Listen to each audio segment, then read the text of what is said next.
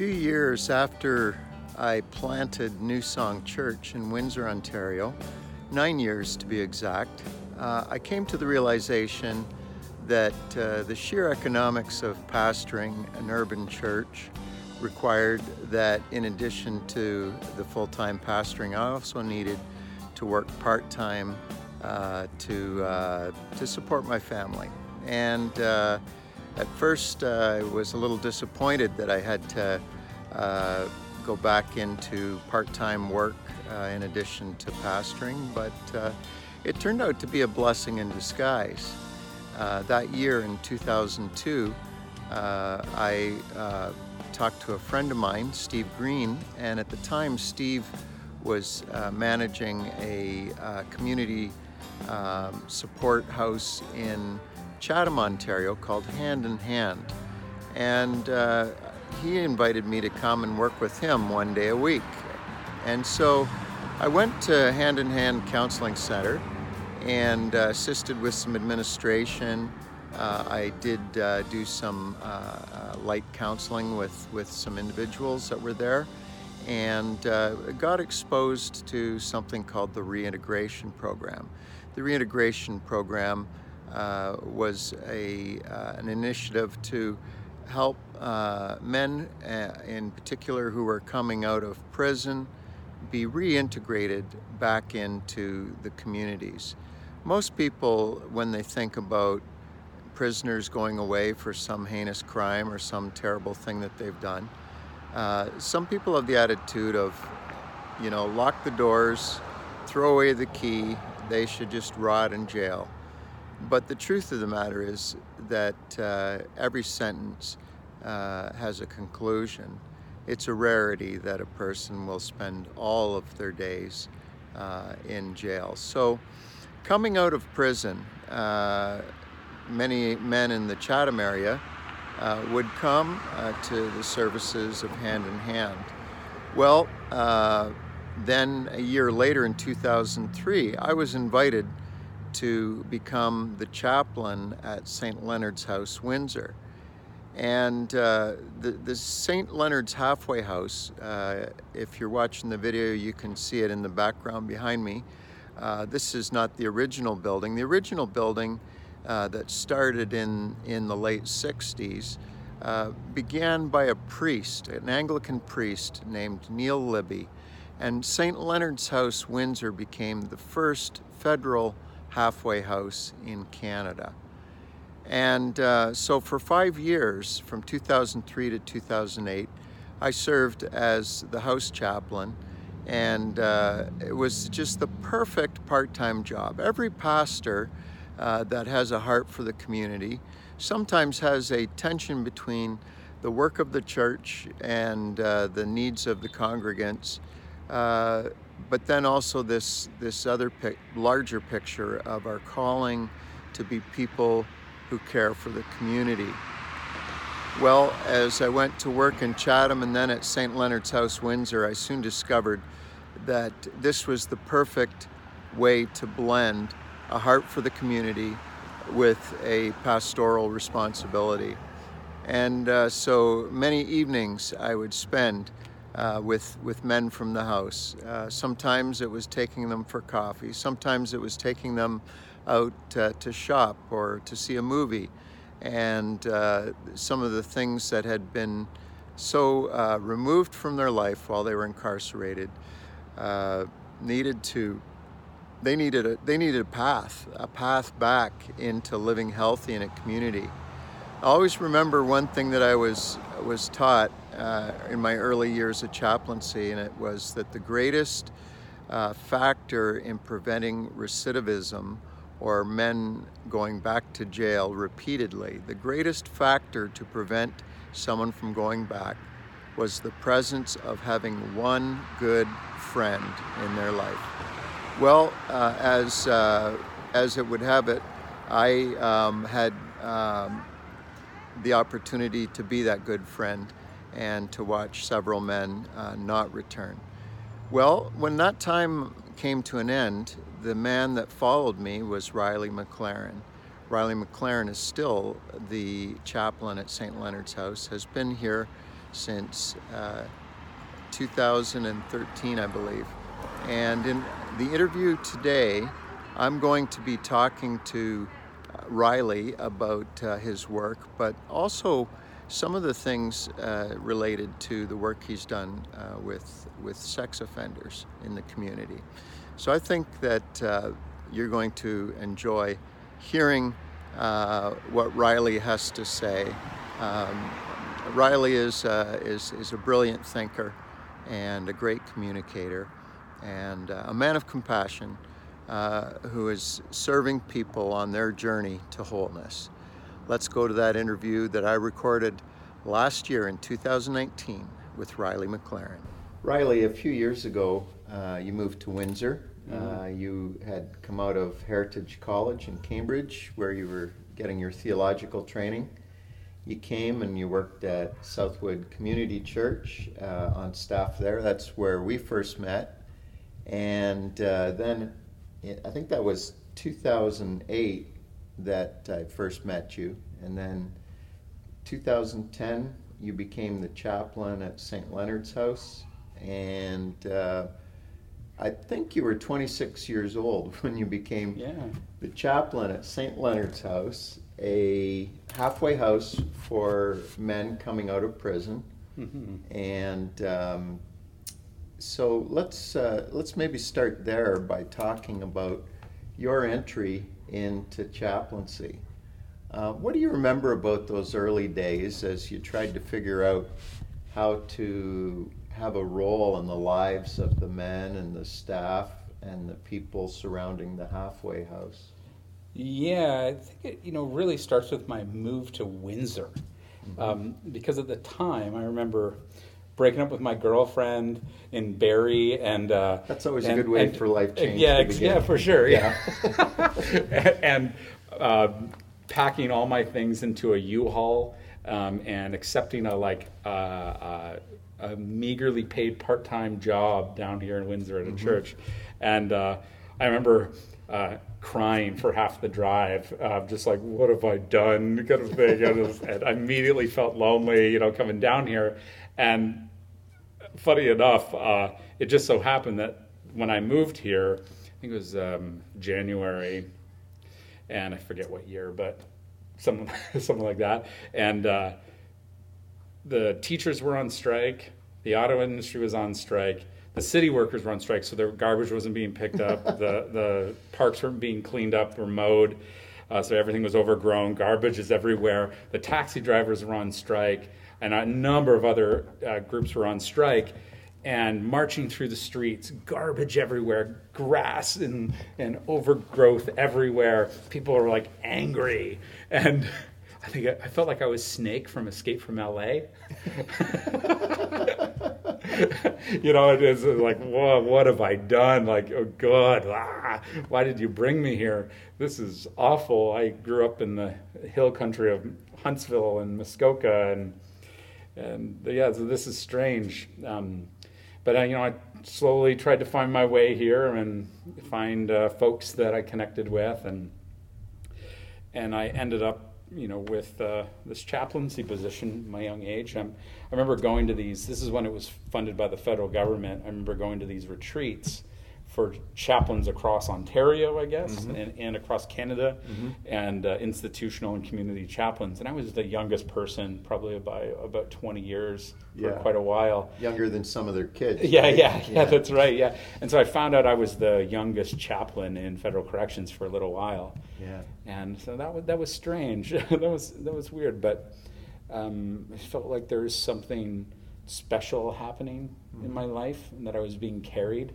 Mm-hmm. Never really felt like I deserved anything in particular. Like, but things were given to me mm-hmm. um, to not only serve others, but for God to serve me through them and the people that I would care for. Um, when uh, uh, when you entered into the halfway house and began to meet uh, men that had uh, committed all types of mm-hmm. crimes. Uh, you know, everything from murder to uh, drug smuggling to offenses against uh, women and children just the whole gamut, right? And and and the world tends to to put a particular spin on on the bad guys. Uh, but what was it like for you as a 26 year old entering into that environment? I think in uh, some ways, um, I I've had a a lot of uh, hope hmm and a lot of excitement. I wasn't afraid. Yeah. I wasn't particularly uncomfortable. That only came with like experience and knowledge.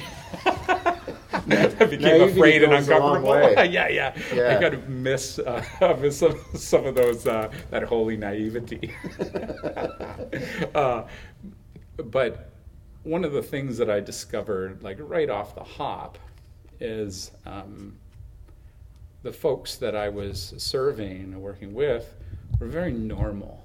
hmm Um, it wasn't, they weren't particularly in, unusual Yeah. or Not uh, like not like TV. no, no, not at all. They're not growling and seething, you know, like Yeah. um, uh, there was a, a commonness to the Mhm. whole thing. Um, and I almost would forget what they did to, Mhm. you know, serve their time in prison or something. And it really got me thinking a lot. And it was kind of triggering that way because I realized that being in these circles reminded me a lot of my dad hmm and it reminded me a lot of my own family life. hmm Um, and So talk a bit yeah. about that, what- whatever you're willing to share. yeah, sure. You know, um, I grew up in a pretty broken home, and uh, my dad did time in jail, and um, my family, a lot of family members served time in jail, prisons and jail, and uh, there was a lot of drug trafficking going on. Remember, um, my mom telling me that when she left my dad, uh, I was about six years old. Uh, the straw that gro- broke the camel's back is when they were setting up video cameras around the house, uh, and a kind of a South American drug cartel was developing, and there was weapons and surveillance cameras, and that's when my mom said, "Okay, you know, this this is enough. We need Yeah. to go." And this uh, wasn't small time No. guy who sells pot anymore. no, anymore. no, no. This is uh, there were some serious things going. In fact, uh, my dad would use my younger brother and I to cross the border uh, to move drugs from the, the you know Florida and whatnot up up into Canada, Right. And cross the border, say we're going to Disneyland. we never went to Disneyland. we we ne- never went to Disneyland. To my disappointment, Have you ever been? uh, no, no, I haven't. Yeah, but I don't want to go anymore because it, uh, it seems to have a, a bad connotation. yeah. um, but there was times where we got caught in the middle of drug busts, even in the United States, as, as kids. You as Yeah, kids, yeah. and And I remember my dad getting arrested. I remember people that were in plain clothes all of a sudden pulling out guns, Yeah. and uh, and it was very confusing, very frightening as a kid. Um, and somehow, by God's grace, was able to get back to Canada without getting caught up in some kind of system in the U.S. Um, so I felt protected and Yeah. yeah, and so you know, in that environment, um, ending up uh, first in the church, as our family was like a project. Mm-hmm. You know, we were the troubled family. Yeah. And you got a sense that I look back now, we were like in youth groups and stuff. My brother and I got away with so much more than the other church kids because we were the project. we were the bad kids, you know. Yeah. But the, at the same time, a lot of parents didn't want their kids hanging out with us because we were the influencers as well. Yeah. you know, we, we, we would influence kids and get them to do ridiculous stuff. And so Yeah. we were influencing the church kids. And st- but I think in a lot of ways they influenced us too. Uh, they made a safe space for us. Yeah. that- That was stable, that had guidelines and even rules Yeah. um, where we could feel safe. But I digress. Um, the church world and then discovering chaplaincy and, and community based work, Mm-hmm. uh, getting my hands dirty in the community, I found a lot of catharsis. Mm-hmm. Um, that God was doing something more than just, uh, oh, here's some, uh, you know, Christian pastor or chaplain coming in to save the day Right. you know, with you know Bible in arm, and, and you know that's more like colonial Yeah. uh, reflections of evangelism and stuff that I don't think is what we actually see in the Bible. or in the book of Acts. Um, we see uh, Christians going to places and discovering that God was already there and identifying the presence of God in the midst of people. Right. Um, not going, I'm the one that now is the purveyor. Yeah. So, um, If you had any arrogance as Yeah. a 26 year old in a halfway house, Yeah, yeah. I'm sure you quickly dispel. yeah, yeah, dispelled yeah. that. I have. I feel like Lawrence, I have nothing to offer here. Yeah. But I am witnessing the presence and the movement of God Mm. among uh, the most despised Mhm. and some of the most hated people in our society. Mhm. It doesn't uh, get more hated probably than murderers and sex offenders. Yeah. And yet, that is where I experienced Christ. Mhm. And, um, and I wanted to be close to that. Mhm. I wanted to be close to Christ Yeah.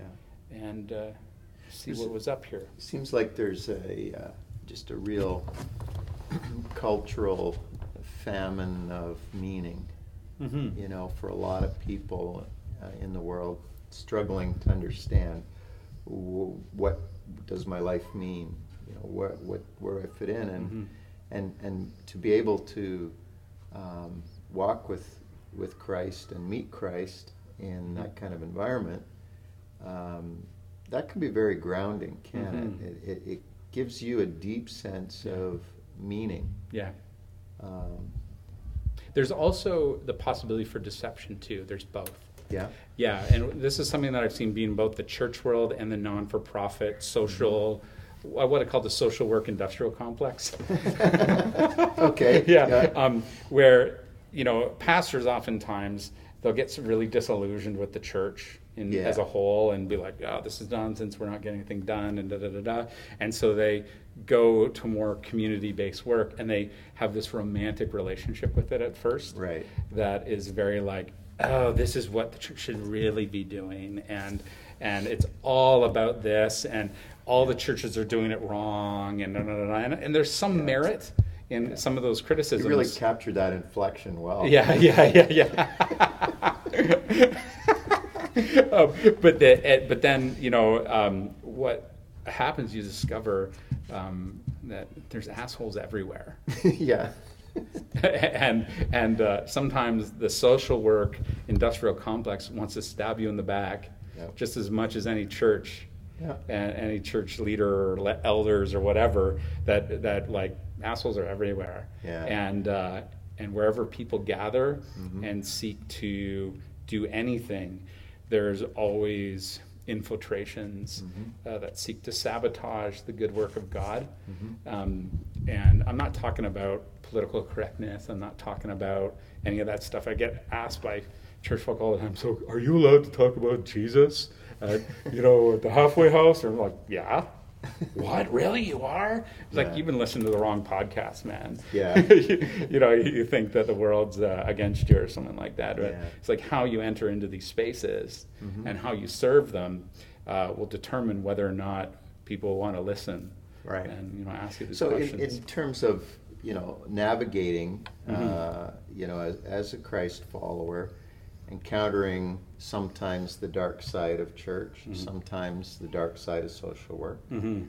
Uh, how does uh, a young man keep his heart pure? yeah, so it's a that's a good question. Um, I don't I don't think that um, the question of like how do I keep myself pure can be asked outside of what Christ has already accomplished and finished. Yeah. Right. Yeah. So, you know, I believe that you know Christ has has made me pure Mhm. in Him, Yeah. and and through that forgiveness. Yeah. And now the question isn't protecting that as much as it is living into it Yeah. and um, experiencing it and habituating myself Growing to into it. it. Yeah, I th- Yeah. yeah, I would say habituating myself in it Right. um, and not settling for what some songwriters have called lovers less wild. Yeah. Um, and but I think part of that journey is uh, your heart breaking Yeah. and discovering what corners of your being um, you have yet to uncover. When we uh, encounter the broken and the poor, there is a direct uh, um, relationship to encountering Christ and then encountering the ways we have not surrendered to what is already true in ourselves, um, where there's pockets of resistance in our own being to receiving uh, Christ's Mhm. sort of uh, healing and insight and wholeness. So, talk to me about the role of forgiveness in your spiritual formation. How has this this great grace that that we believe in, Mhm. that God forgives us, Mm-hmm. And that we are called to a life of forgiveness. Yeah, Um, Sure. you, you've obviously there's there's a um, there's a journey through forgiveness Yeah. throughout life, isn't there? Yeah, um, I think it's first important, uh, especially for any of your listeners, viewers, to uh, that are interested in like social work or work on the ground uh, in relation to your question, is recognizing the, the power of transference and countertransference. Mm-hmm.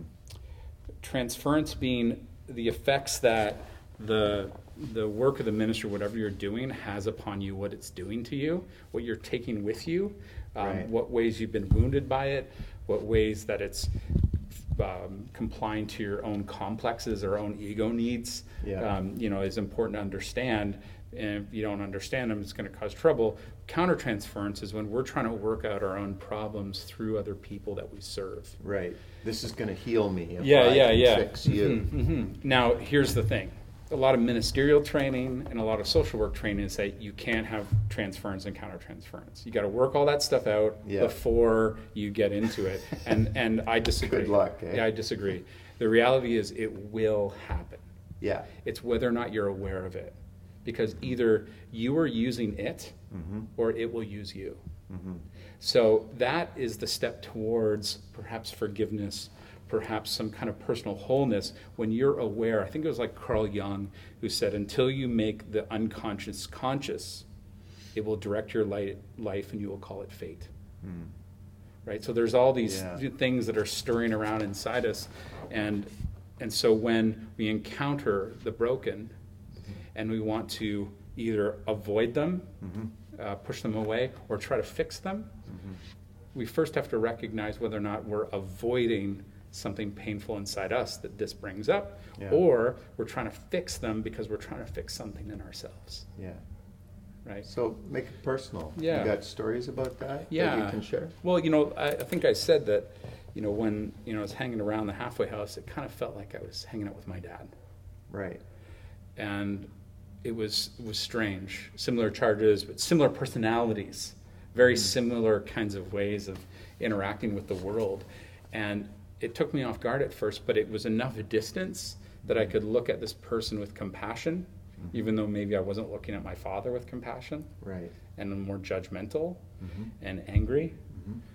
But it taught me that mercy is not about, you know, just being like nice to somebody that's done us wrong, but it's about fidelity to the image of God in them, something deeper that's beyond their sins, Mm. beyond their mistakes. Mm-hmm. And so, um, in this journey, um, there's been a number of moments where, when encountering another person, uh, that reminds me of someone in my life. Right.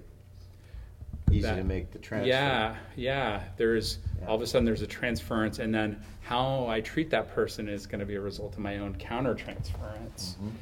And I'll never forget um, the first person that I really spent meaningful time with that um, uh, committed murder. Mhm. The very next day, um, the evening, I had a dream that I had murdered somebody in my life. Wow. Yeah. Wow. And I and it was I don't remember doing it. I remember the before of the relationship and then after and feeling overwhelmed with guilt and feeling like I need to hide the body and I need to do this and I need to do that. Mm. And I remember waking up feeling so distraught. Mm-hmm. And um, and then I realized something that there's unresolved business in my life Mm. that God wanted to address. and that I was hanging on to uh, a lot of bitterness and resentment towards my own family and people in my family that had caused harm. And I remember going home one day and sitting down with this person around the dinner table, and it had been years and years had passed since they had uh, committed these crimes and, and made these mistakes. And I said, You know, there's something I need to tell you, um, and I, I need to ask for your forgiveness because I was planning on killing you. And I never did it, obviously. Right. Person's still breathing. Yeah. uh, but I realized that I would hang, I was hanging on to all this stuff, and I need your forgiveness, please. Um, and I want to let you know that I love you. And this person obviously was really taken back and also apologized for what they had done, and they were so distraught that it had caused me that kind of anger and resentment. Right. and forgave me and I forgave them and it, and it healed our relationship. Um, to the point where uh, you know we could see each other in a new way and have a deep love for each other and to watch this person thrive and, and do well and, and discover God's calling in their life um, and move forward has just been incredible privilege but it started with the first person Right. that that society would reject mm-hmm. was Christ to me. Hmm. That started me on a path. But here's the thing with transference and countertransference. She's like, wow, Riley, there's a lot of transference, countertransference going on there. I'm like, yeah, it's whether or not you're aware of it. Right. If you're not aware of it, if like Carl Jung says, it stays unconscious, it just Yeah. wreaks havoc, right? Yeah. But when you're aware of it, you can use it in a way that doesn't harm people Right. That it becomes a tool instead of you becoming a tool. Yeah. Yeah. yeah. And I think that is so important, and that has to do with self awareness. Any urban ministers, anybody doing urban ministry, social justice stuff, um, to be able to recognize that you are going in with all your own baggage and stuff, and you can't rescue people, you can't save people, um, but you can be present and you can be sensitive to where God is already and have the eyes to see it, to identify it, and to nurture it, and to allow it, that that presence to thrive. And and that has to do also with your own wholeness and how God wants you to heal. Um, I think Jesus like mixes up roles and hierarchy all the time, Yeah. but he says, you know, uh, the greatest among you will be the one who serves, Yeah. um, and that was a lower position, socially Yeah. speaking Yeah. Um, that people the people that were sitting at the table were the well-to-do, the the people that had the money, had the power, had the influence, and so for Jesus to say the greatest one is the one who serves is the one on the low scale, on the low economic scale. We're still trying to figure that out, aren't we? yeah, absolutely. Yeah. Mm-hmm. And and I think a lot of times we're still trying to hide the body. hmm You know, the the things that the the atrocity that anybody has committed in Mm. life, Mhm. and the things you're ashamed of. It's easy to want to bury that body, hide that body, Sure. rather than recognize it, bring it into consciousness, and you know, give it a proper burial. Mm. Yeah, and I would say this happens on a, a societal level too, Mm-hmm. um, with, particularly with sexual offenders, where um, they hold our collective darkness, even though as Mm-hmm. a society, in a lot of ways, we're, we're uh, responsible for creating the kind of environment Mm-hmm. where these sorts of things happen. And uh, we don't always do well at protecting our most vulnerable people Right. and and we uh, seek to alienate uh, people that do struggle. So let's let's talk a bit about another part of your uh, um, work uh, vocation from chaplaincy. The door opened. Uh, there's a psychotherapist, Mhm. uh, Paul Adams in Windsor, who uh, for many years uh, has run uh, programs for uh, sex offenders.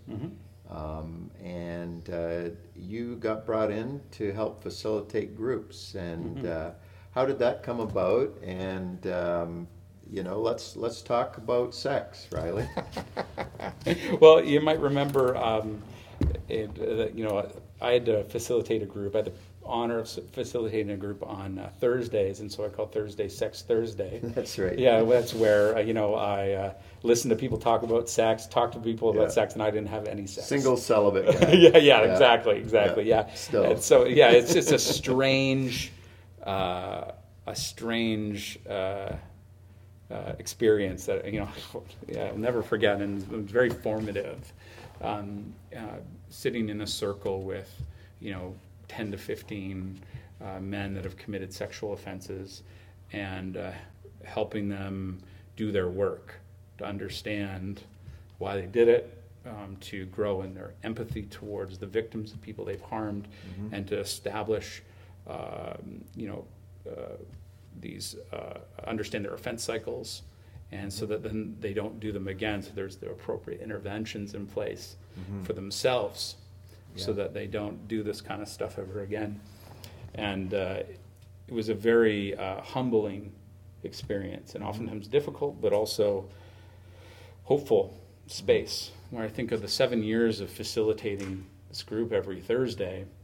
Um, I can count like like over a hundred uh, men in the the area, Windsor area, that was able to uh, serve and help and encourage a safer community. Ultimately, because Yeah. I can count on one hand the amount of guys who reoffended.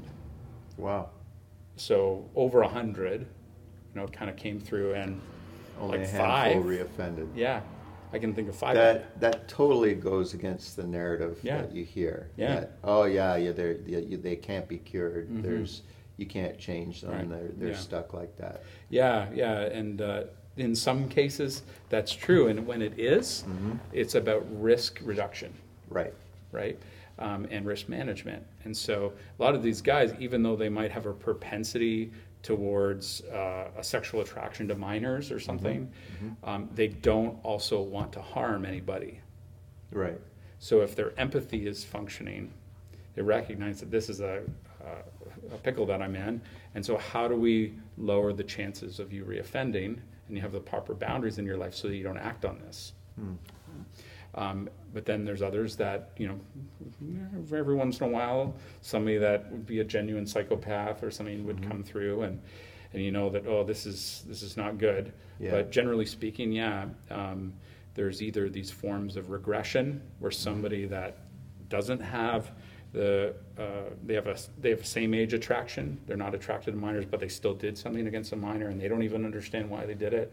And so the the work, the group work, the individual work, is getting to the bottom of that. Um, and then the ones that do have that primary attraction towards minors, uh, it's about risk management and sa- and safety, and and them buying into that plan, that you know that being a part of their own commitment, their own plans. hmm Um,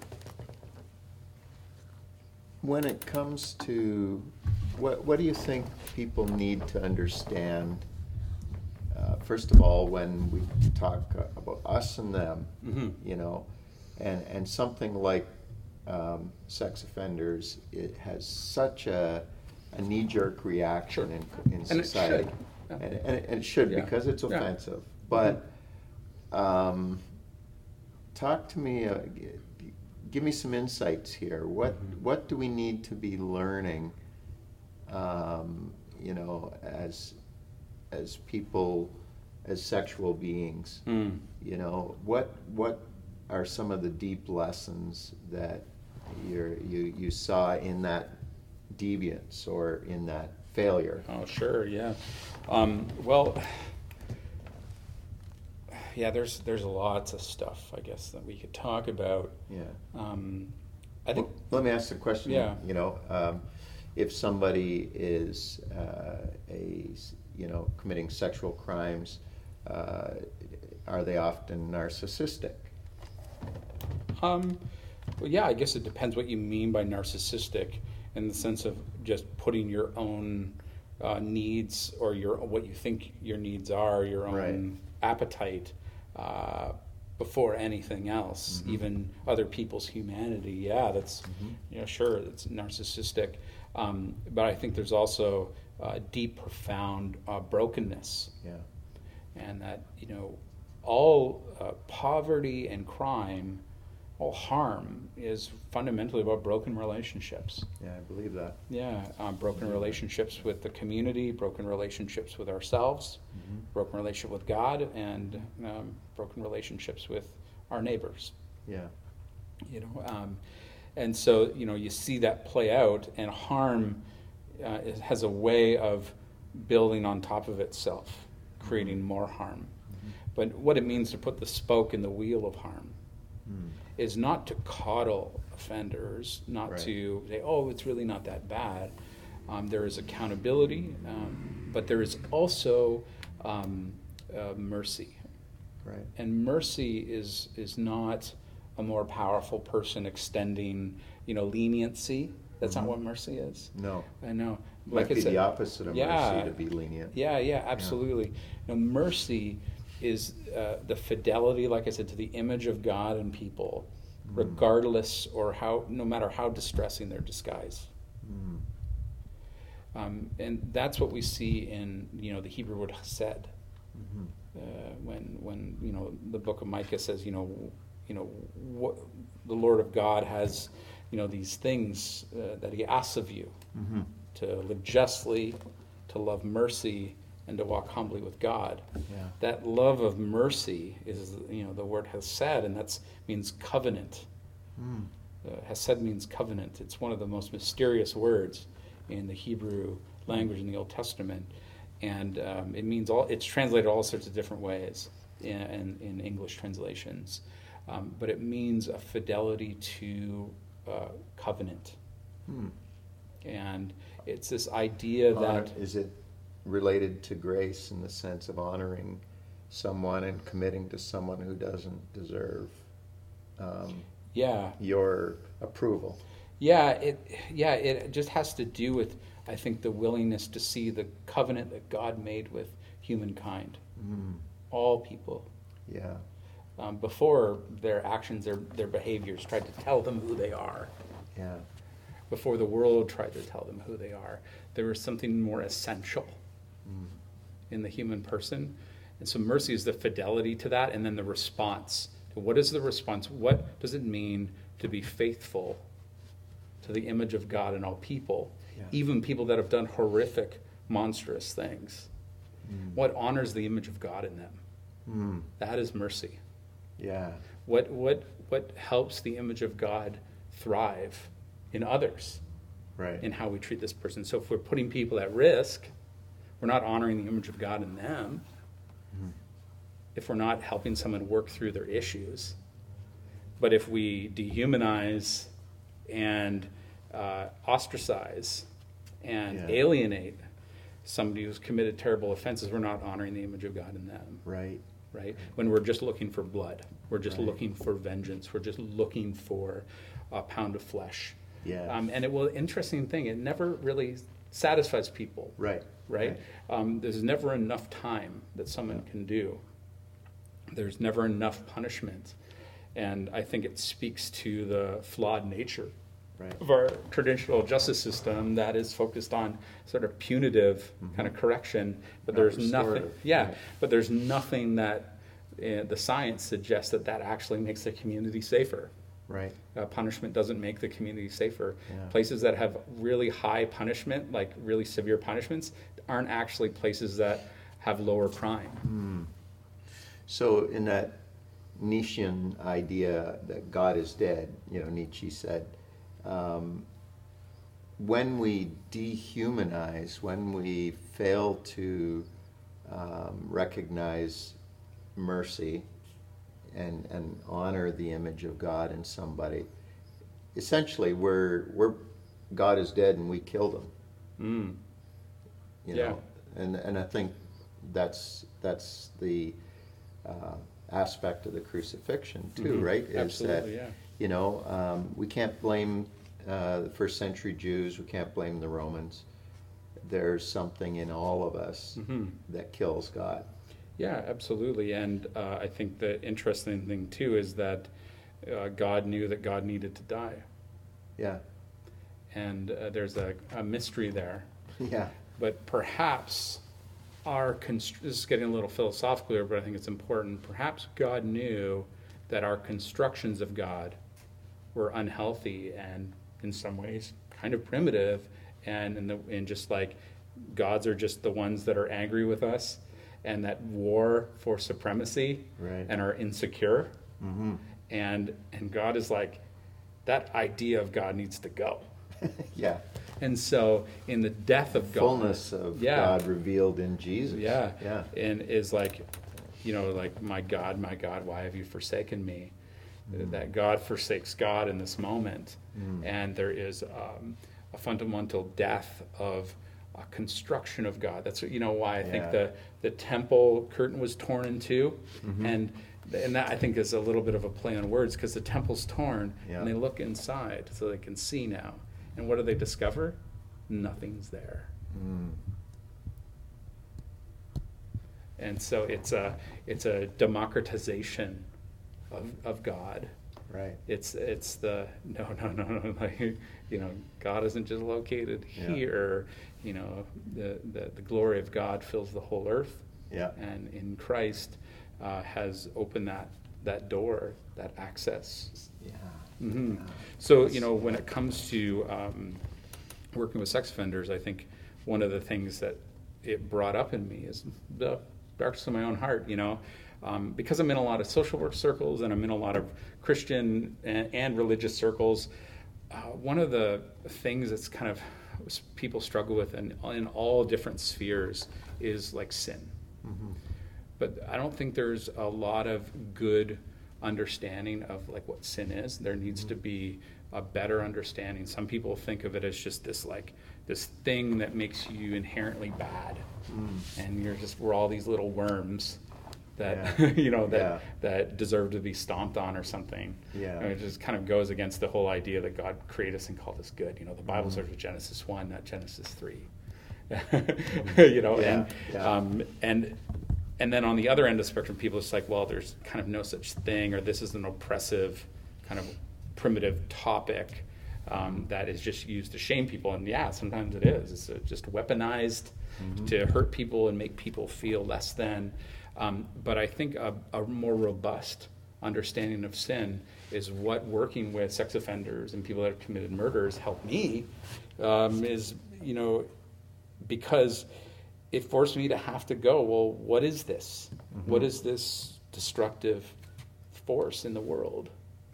Um, what is this evil? What is and it's beyond this person Yeah. that's Be- sitting in front of me I, I, I, I, re- I, I recognize that smell. yeah yeah Yeah. yeah and i still love that person i see that that god is working in this person's life and in Yeah. no way am i okay with what they did Yeah. um, but there's there's something here that we need to name yeah. and um, Brilliant. Yeah, and being able to have a better, what I would say, an ontology of sin is important. Mm-hmm.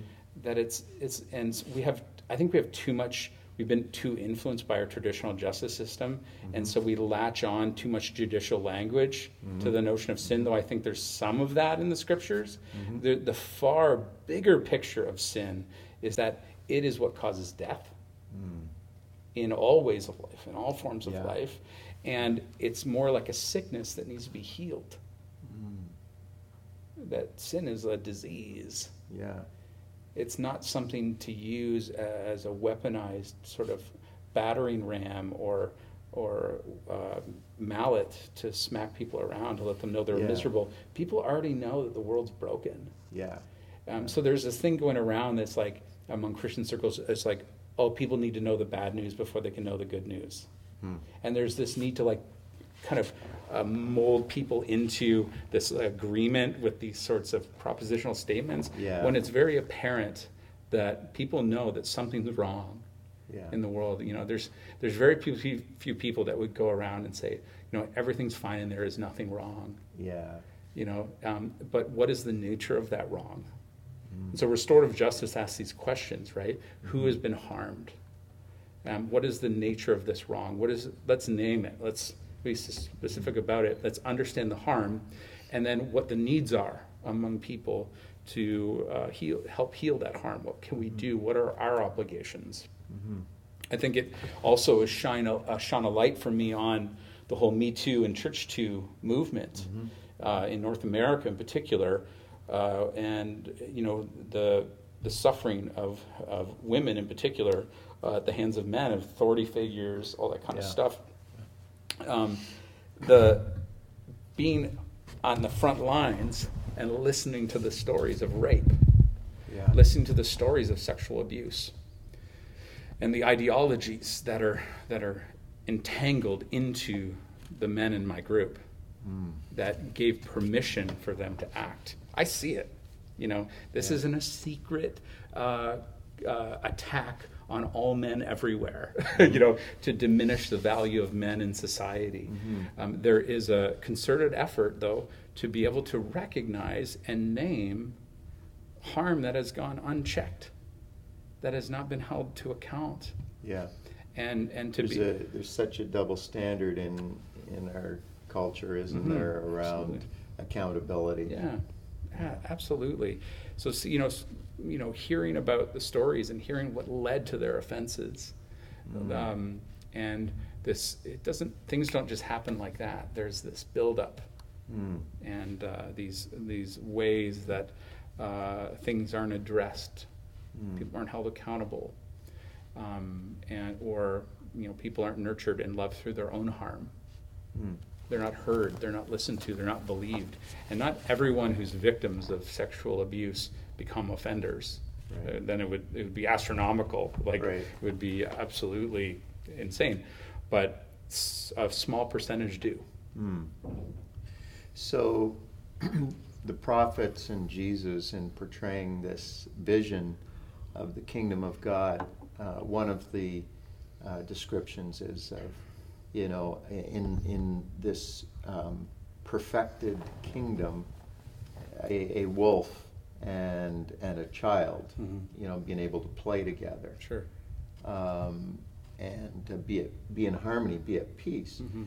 uh, I think you know restorative justice is looking for that kind of kingdom where the offender and the victim are able t- to both come to a new place, Mhm. a, a place where they are free from um, The power of the offense, the power of the offense, the power of uh, the, the harm. yeah, and the, and the and the the, um, the the shame of vulnerability. Yeah. You know that I how could that happen to me? You mhm. know, why didn't I stop it? Why didn't somebody stop it? I was I was unprotected. Yeah. You also um, CBC did a did a documentary on, on you and, and a group that you lead uh, Mhm. along- co-lead with Mhm. with someone else at, out of St. Leonard's House a few years ago, Mhm. uh, and uh, talk about we, we've talked a fair bit about those that we would say are, are uh, more of the the wolf nature, the offender, Mhm. but what about the the victims and Right. and uh, the group that you led? Talk about Yeah, that. so in my in my journey in chaplaincy working with offenders, I discovered that there's all sorts of tertiary victims. So in understanding harm, which is the the nature of restorative justice, there is this realization that there's all sorts of ripple effects when Yeah. it comes to harm, and one of them is the family of the offenders Mhm. Particularly moms and partners of offenders. Mm-hmm. Um, gosh, moms do harder time than their than their kids, you know, when it comes Yeah. to going to prison. Mm. So as I spent time with family members and listened to their stories and heard their grief, I realized that you know they could really support each other, and at the same time, uh, the parole office here in Windsor approached St. Leonard's House and myself and Jen and my co-leader said, "Hey, you know, this would really be helpful if we had some kind of support group. Would you consider doing it?" And, and I said, "Well, I've actually been thinking about it too.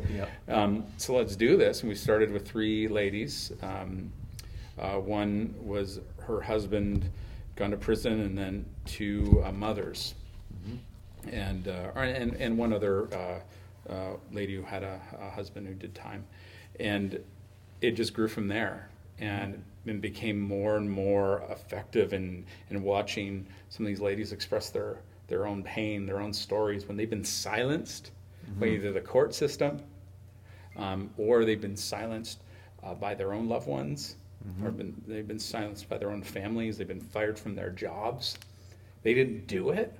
They didn't commit the offense, Yeah. but they there is this proximity that the culture feels to the offender, Mm-hmm. and that makes them almost contaminated for some reason, even though it's not true at all. Yeah. And the uh, and so they are ostracized, alienated, alone, oftentimes very depressed. Um, they get their houses vandalized. They get their their cars vandalized. Um, their their families make ultimatums about either if you're going to be in their life, then you're dead to us. These kinds of Sometimes, sometimes their partner Yeah. incarcerated Yeah, is yeah. very unfair to them as well. yeah, yeah, absolutely. They Yeah. bark demands at them over the phone and Yeah. and uh, mis- mistreat them, and um, and so they are trapped Mm. in this misery for years and, and years, and they feel no way out. And you know, there's some some ladies that have attempted to take their life, their Mm. own life, and uh, to be with them through those things to Mm. um, give them space to validate their world, just to validate their own harm. Mm. To say, I see you, I hear you, I am naming this sin. I don't Mm-hmm. say it that way, but in light of our discussion, I'm like, Yeah. you have been harmed, you have been sinned against, you have, Yeah. been, you have been hurt. Yeah.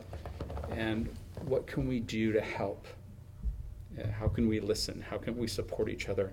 What are the boundaries that we can make to help and help you make um, so that you can begin to live again? Yeah. And then to see the ladies support each other is oh, so profound to see them smile again. Uh, but then also to see them work through their pain, Mm-hmm. uh, to have the courage to name what was happening. Some of the ladies couldn't even say the name of their sons or their loved one. Wow. Just to say the name Wow. would would is painful, and Mm. um, let alone say what they've done. And Yeah. so, you know, we don't make major requirements. We don't put a lot of requirements on them to speak or to share their story or anything like that. Just to agree to some Yeah. basic boundaries in the group Yeah. and um, and you know we we watch as uh, their strength emerges or they discover Mhm. um, themselves through that process and a new way of being in the world um, and releasing some of the shame or some of the guilt. Uh, We've talked a lot about self forgiveness, particularly with moms. Mm. They blame themselves Mm. uh, for the awful things maybe their loved one has done. Mm. If, oh they just made different choices when they were young, if they parented them in a different way, if they just did this or just Yeah. did that, then maybe things would be different. And uh, of course, you know it, that takes away the agency of the person who committed the offense. So the the process of forgiving themselves if they did make a mistake, being kind to themselves, but also letting their loved one go.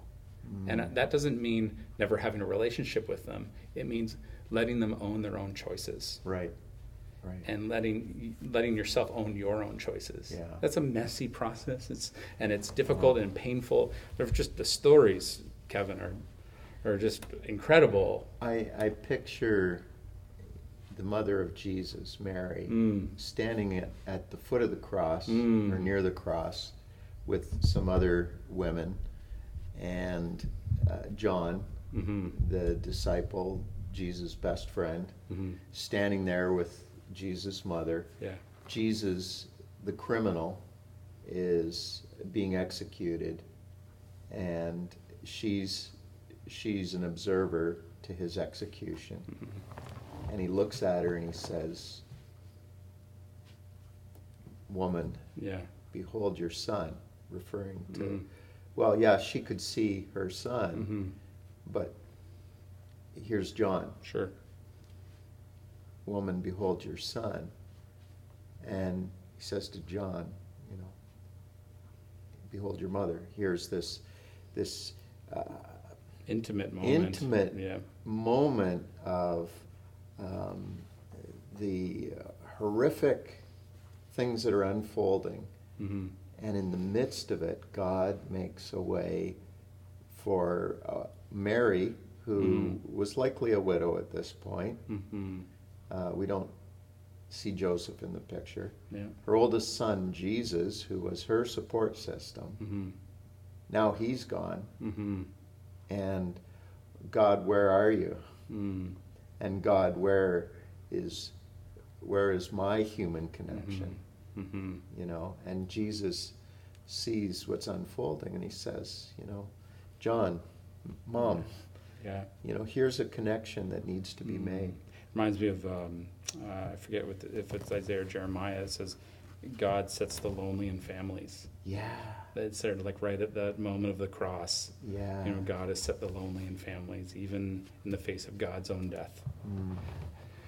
And uh, yeah, yeah, that's that's uh, powerful, and I think I see that in you know the, these kinds of support groups hmm um, where people get to care for each other and and create family, community um, through validating and listening, through facilitating and holding space for Yeah.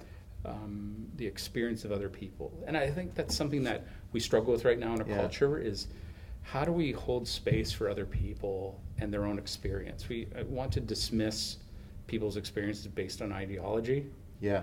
um, and as opposed to just letting people express their harm or letting Yeah. them express wherever they're at in their own experiences. We want to silence or quiet those voices down on both sides of the Mm. spectrum. Yeah. Um, and it's our it's our phony way of being nice. yeah, yeah, Yeah. absolutely. And you know what? Chaplaincy has made me less nice, Yeah. but it's made me more kind. That's better. Yeah.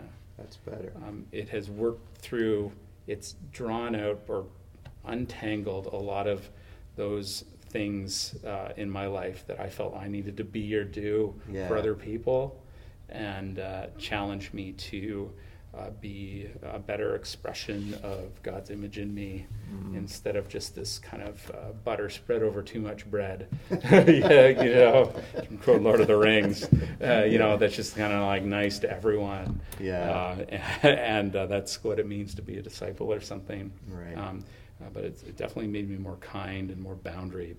Yeah. And um, and and be able to Bounded see. kindness. Yeah, yeah, that's a good way of saying it. It re- actually, you know, all this stuff reminds me of another quote. Um, Mhm. Rabbi Schneerson, Mhm. um, he said, uh, he's talking about the end of the world in Mhm. kind of dramatic fashion, and he said, only the darkness must wind itself to its end, and it must be robbed of the treasures it holds. For the most precious things of this world are held in darkness. Mm. And that's why we must struggle with the darkness now and not run from it. All the torment it gives us, all our toil to overcome it, to tame it, and to dig out the diamonds it conceals. Right now, somebody who's paying attention to this podcast just went, yeah. and they're hitting rewind. yeah, that's that's what you know. I think that's what I've learned. You know, and I see the kingdom of God as like lightning bolts in the darkness. If you if you take away, just use it as a symbol, Yeah. and you see it two dimensionally, it looks like tears of light in the in the midst of darkness. Mm. That's what a lightning bolt looks like. It's it's tearing the fabric of darkness, Right. and its light is coming through. Yeah. And I think the kingdom of God is kind of like that. Mm. Um, it is like these bolts of lightning in a two dimensional world Mm. that is uh, light trying to break through darkness. Because Mm. these, these precious things are held in darkness and we illuminate them, Right. um, discover them. But we have to go to Right. it. Right. You know, it's like bon, Dietrich Bonhoeffer said that, you know, the life of a Christian isn't about being immersed around friends. It's, it's, it's actually about being in the midst of enemies, Mm. you know, and Yeah. learning how to love our enemies, Mm. To pray for people that hurt us and hurt society. Yeah. Because, yeah, I think in that moment, we are transformed through Mhm. learning how to do that. Mhm. And we discover that we are often an enemy to ourselves. Mhm. and we are often in enmity with God and with other people. And so to learn how to love our enemies is to learn how to love ourselves, learn how to love God, Mhm. um, learn how to uh, connect with the things that are held in darkness. Mm. Yeah. Something else that intrigues me about you Mhm. um, is uh, Something else, please tell Something me. else, yeah. do tell. Uh, what else do you love? Count the ways. okay, so um, part of part of your life has also been a uh, in in the function of a pastor within churches, uh, part of pastoral teams. Um, when I met you, you uh, were at uh, Southwood Community Church, which was, uh, I think, was it Fellowship Baptist at that time. Uh, then you came uh, to work with us for a few years at New Song Church, which is uh, Pentecostal. Right, You're the chandelier swingers, right? Yeah, that's right. frothing, frothing all the time. You know? The Holy Spirit's the weird uncle of the Trinity kind of thing. Yeah, yeah. yeah, you got us pegged. Yeah. yeah. Yeah, I went from the real stoic, Then- um, you know, Yeah, to the. then you went to then you went to uh, you you've had ministry at uh, Lake Church St Andrews, which was kind of a um, uh, an em- emergent Presbyterian church that was kind of following the Willow Creek model for a few years, and then kind of outgrowing that model. You too soon? yeah, yeah, outgrowing that model, and uh, and then uh, now you're an intern pastor at a Mennonite church, and um, so I would say you're very pan tribal. Yep, yep, you know? that's true, yeah. Um, That's true, yeah. do you do you have a horse and buggy? No. Do I wish I had one? Well, yeah, who doesn't? yeah. um, so, okay, all jokes aside, um, Yeah. what have you discovered as you've served God's people in various settings that sometimes have their own theological flavor or Sure. emphasis? What, what's, Yeah. how's that? Well, it's been an interesting journey. You know, it really has. You know, I went to Catholic school. Um, Oh, yeah. You know, I was Yeah. the Protestant kid. You know, Yeah. um, got sent to the office for asking questions in class, and and then um, you know I served at some Fellowship Baptist churches. Mm-hmm. Um, uh, I've served at United churches, served at Anglican churches. I, Mm-hmm. Yeah. I, as you know, I like the robes. The- the, clergy uh, outfits and stuff are fun. Um, this is like uh, you feel like a Jedi or something, and uh, you know, and then other other cases I've you know served in uh, Pentecostal and uh, Presbyterian, and you know now Mennonite, and so people ask me, they're like, so like, what is with you? Like, what is this stuff? And I just say, I'm just denominationally promiscuous. You know, but I'm historically monogamous. wow, man. I'm I'm monogamous. I am faithful to the Listeners, hit the rewind. Yeah, hit the rewind right now, listeners. and don't edit out any words, okay? you have to leave the full quote in because that could right. look bad. That's right. Okay. um, the the experience of We'll catch it in post, Bill. yeah, that's right. That's right.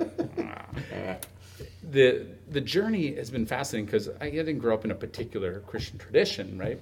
Yeah. Just got exposed to the church as a youngster, particularly in recovery communities. When my mom got clean and sober uh, out of rehab and met my stepdad, they're in recovery. Yeah. And and so that that journey and like my first experiences of faith, I was reflecting upon were the twelve steps.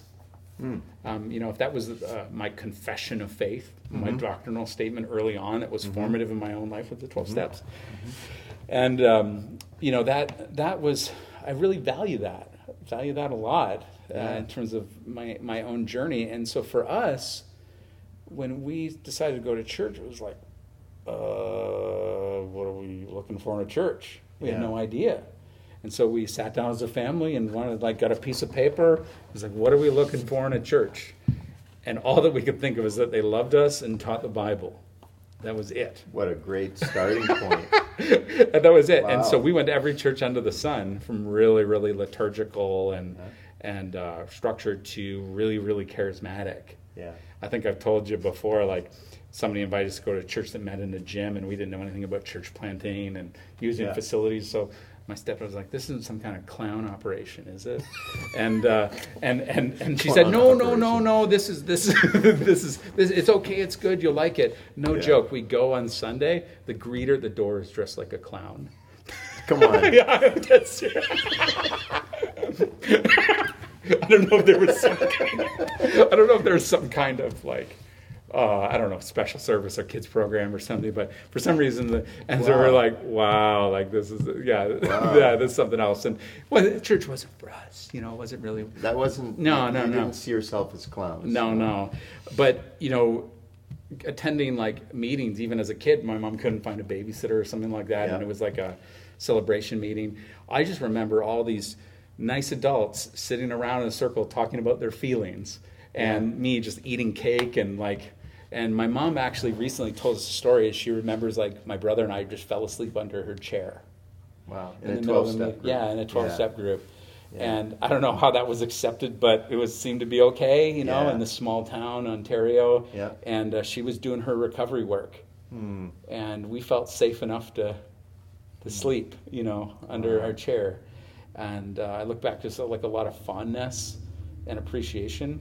Uh, Yeah. We wouldn't have got through it if it wasn't for believers that that really lived into the beatitudes of the 12 steps Yeah. lived into the, the principles underneath it and accepted us into community. And so, so I think I've been able to find community in any Christian community that I've, you know, uh, entered into, uh, because if it is close, it reflects this historic faith that has been passed down. You were born adaptable. Yeah, yeah, Yeah. I think that's I think that's really possible. And the other thing is, I love seeing the the angles or the nuances Yeah. of particular faith traditions, what they emphasize, and maybe what they underemphasize, Yeah. or what their blind spots are, Yeah. and what their strengths are, and being able to see that in all these different contexts and kind of live and move through these different places. What an And- amazing yeah, it, Yeah. it really is, and and I don't know a lot of folks that are able to uh, pastors and stuff that are able to speak in like multi-denominational environments, but I think that's what we need. Mm-hmm. We need, especially in urban ministries, we need not only churches to collaborate together from different traditions, but we need people that are able to actually be amongst each other, having to actually have skin in the game and, and be committed to a community Mm-hmm. Yeah. um, and, and uh, among many and submit to them and, and, to, and to listen and to discern. Um, the value of community um, is not based on whether or not it's right in everything. Um, but I, I really like, I think it's um, Daniel Berrigan. He said, faith is rarely where your head is at. You know, our thinking, our ideas, the trends, all that kind of stuff. Nor is it where your heart is at. Our heart goes up and down, you know, our feelings, our, you know, those kinds of things are all over the place. Faith is where your ass is at. It's not where your head is at. It's not where your heart is at. It's where your ass is at. It's where you're planting your seed. It's where, Where you choose, where it's where you choose to do life with other people. Hmm. That is what faith is. Hmm. It's choosing to walk with people, and Yeah. and that you have something to offer them, and they have something to offer you, and the struggle through the tensions of relationships and what Yeah. forgiveness looks like Yeah. what relationships look like. And um, Ronald Rolheiser has a brilliant uh, quote on this like topic of the church um, because you know you know me like I I am a critic you know Yeah. I can be a pretty like sort of critic right um, but he says that uh, the church is always God hung between two thieves. Hmm. No one should be surprised or shocked at how badly the church has betrayed the gospel and how much it continues to do so today. It had never done very well. Conversely, however, no one should deny the good the church has done either. Um, it has carried grace, produced saints, morally challenged the planet, and made, however imperfectly, a house for God to dwell on this earth. Hmm. To be connected with the church is to be associated with scoundrels, warmongers, fakes, child molesters, murderers, adulterers, and hypocrites of every description. Hmm. It also, at the same time, identifies you with the saints and the finest persons of heroic soul within every time, race, country, and gender. Mm-hmm.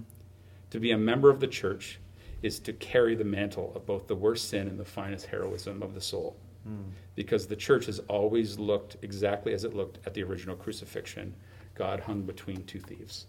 That's that's brilliant. Mhm. Um, it reminds me of a wedding I did one time here. Uh, there was a dirt poor uh, couple that uh, we uh, had in our orbit here at the church in our community, Mhm. Um, and uh, they came to me and wanted to be married, and and uh, they're both, you know, on social assistance, and but they pulled together to the best of their ability this this wedding, and and and I remember standing in the hall here, and um, the they were a couple that would be, you know, normally fairly unkempt. You know, not a lot of attention went into, uh, you know, uh, outward appearance. You know, they they they were uh, like us on lawn cutting day, right? Right. You know, just nor- normal Mm-hmm. salt of the Sure. earth, down to earth people. You know, and and uh, but wedding day came, and out she came from the back with this gorgeous white gown Mm. on. Uh, she was toothless, and that day she had put her dentures in, and she had the biggest smile. It Mm. It looked it looked like a, a cartoon shark coming down the aisle. Aw. You know, just these big white choppers. And that's it's- wonderful. And and they get up, and and I'm just I, I love doing weddings because yeah, You, when else do you get to get that Yeah. close to covenant? Yeah. You know, and best intention. Mm. And and so there, he's standing there and he's tearing up and he's looking at her Mm-hmm. and and I'm doing the ceremony and I ask them to join hands and I look down and this woman who has done everything she can to beautify herself has dirty fingernails. right. And I said, "That's the church. Yeah, yeah. She's she's the bride who's trying really hard to look good, Yeah, yeah. and she's got yeah. dirty fingernails. Yeah, yeah, yeah. yeah. Rielly, it's been Yeah. it's been so so uh, good to be with you and Mm-hmm. uh, talk through some of these things. Um, if people want to get in touch with you, Mm-hmm. um, are you uh, available on social no, media? No, no, I don't want anyone talking to me.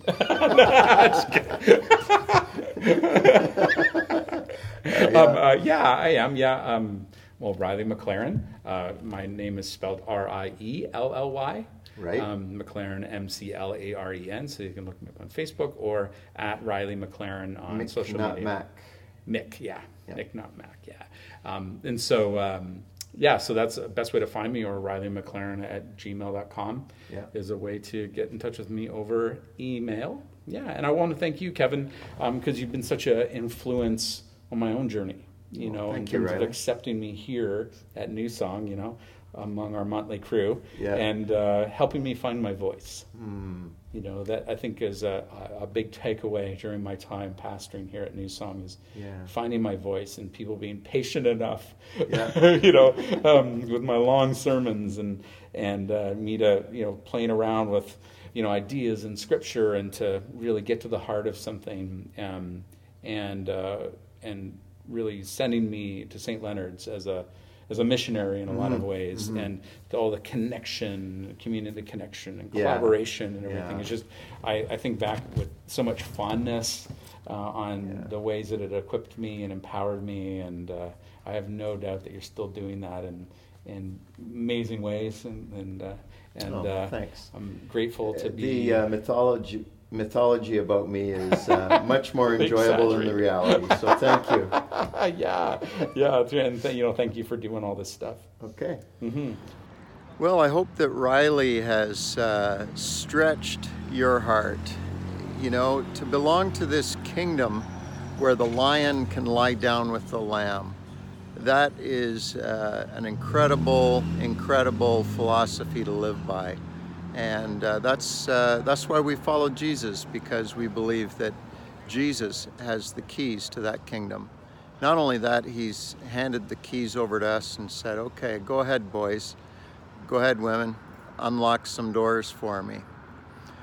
On our next episode, we're going to interview Adam White. And Adam, uh, in addition to being uh, the youth pastor that works with me at New Song Church, he is also the chaplain at the Salvation Army Center of Hope in downtown Windsor. Now, um, Adam, uh, at about age 13, had run away from his home. He lived in a small town north of London, Ontario, and for a few days he was on the streets. He was also uh, addicted to uh, drugs at that point, and and um, but uh, fortunately, that part of his life uh, had a dramatic turnaround, and uh, today um, he is uh, serving people who um, have many many life struggles. And so, join us for the next episode and uh, you're going to um, hear Adam White. Uh, I interviewed him last year, and uh, just an incredible um, thing that uh, God is doing uh, in a young man. You know, um, when uh, when uh, Rielly started as chaplain, he was 26 years old, and Adam, when he started working as a chaplain, was 26 years old and an incredible thing to think that uh, people in their 20s can have such a profound impact on people that are sometimes twice their age or more. And uh, we need to know who the next generation of urban leaders are. And uh, so I hope in the days to come that I'll have a chance to talk to uh, many young leaders that are emerging across Canada in urban centers. Well, until the next time, I'm Kevin Rogers, and you've been listening to Sidewalk Skyline Podcast.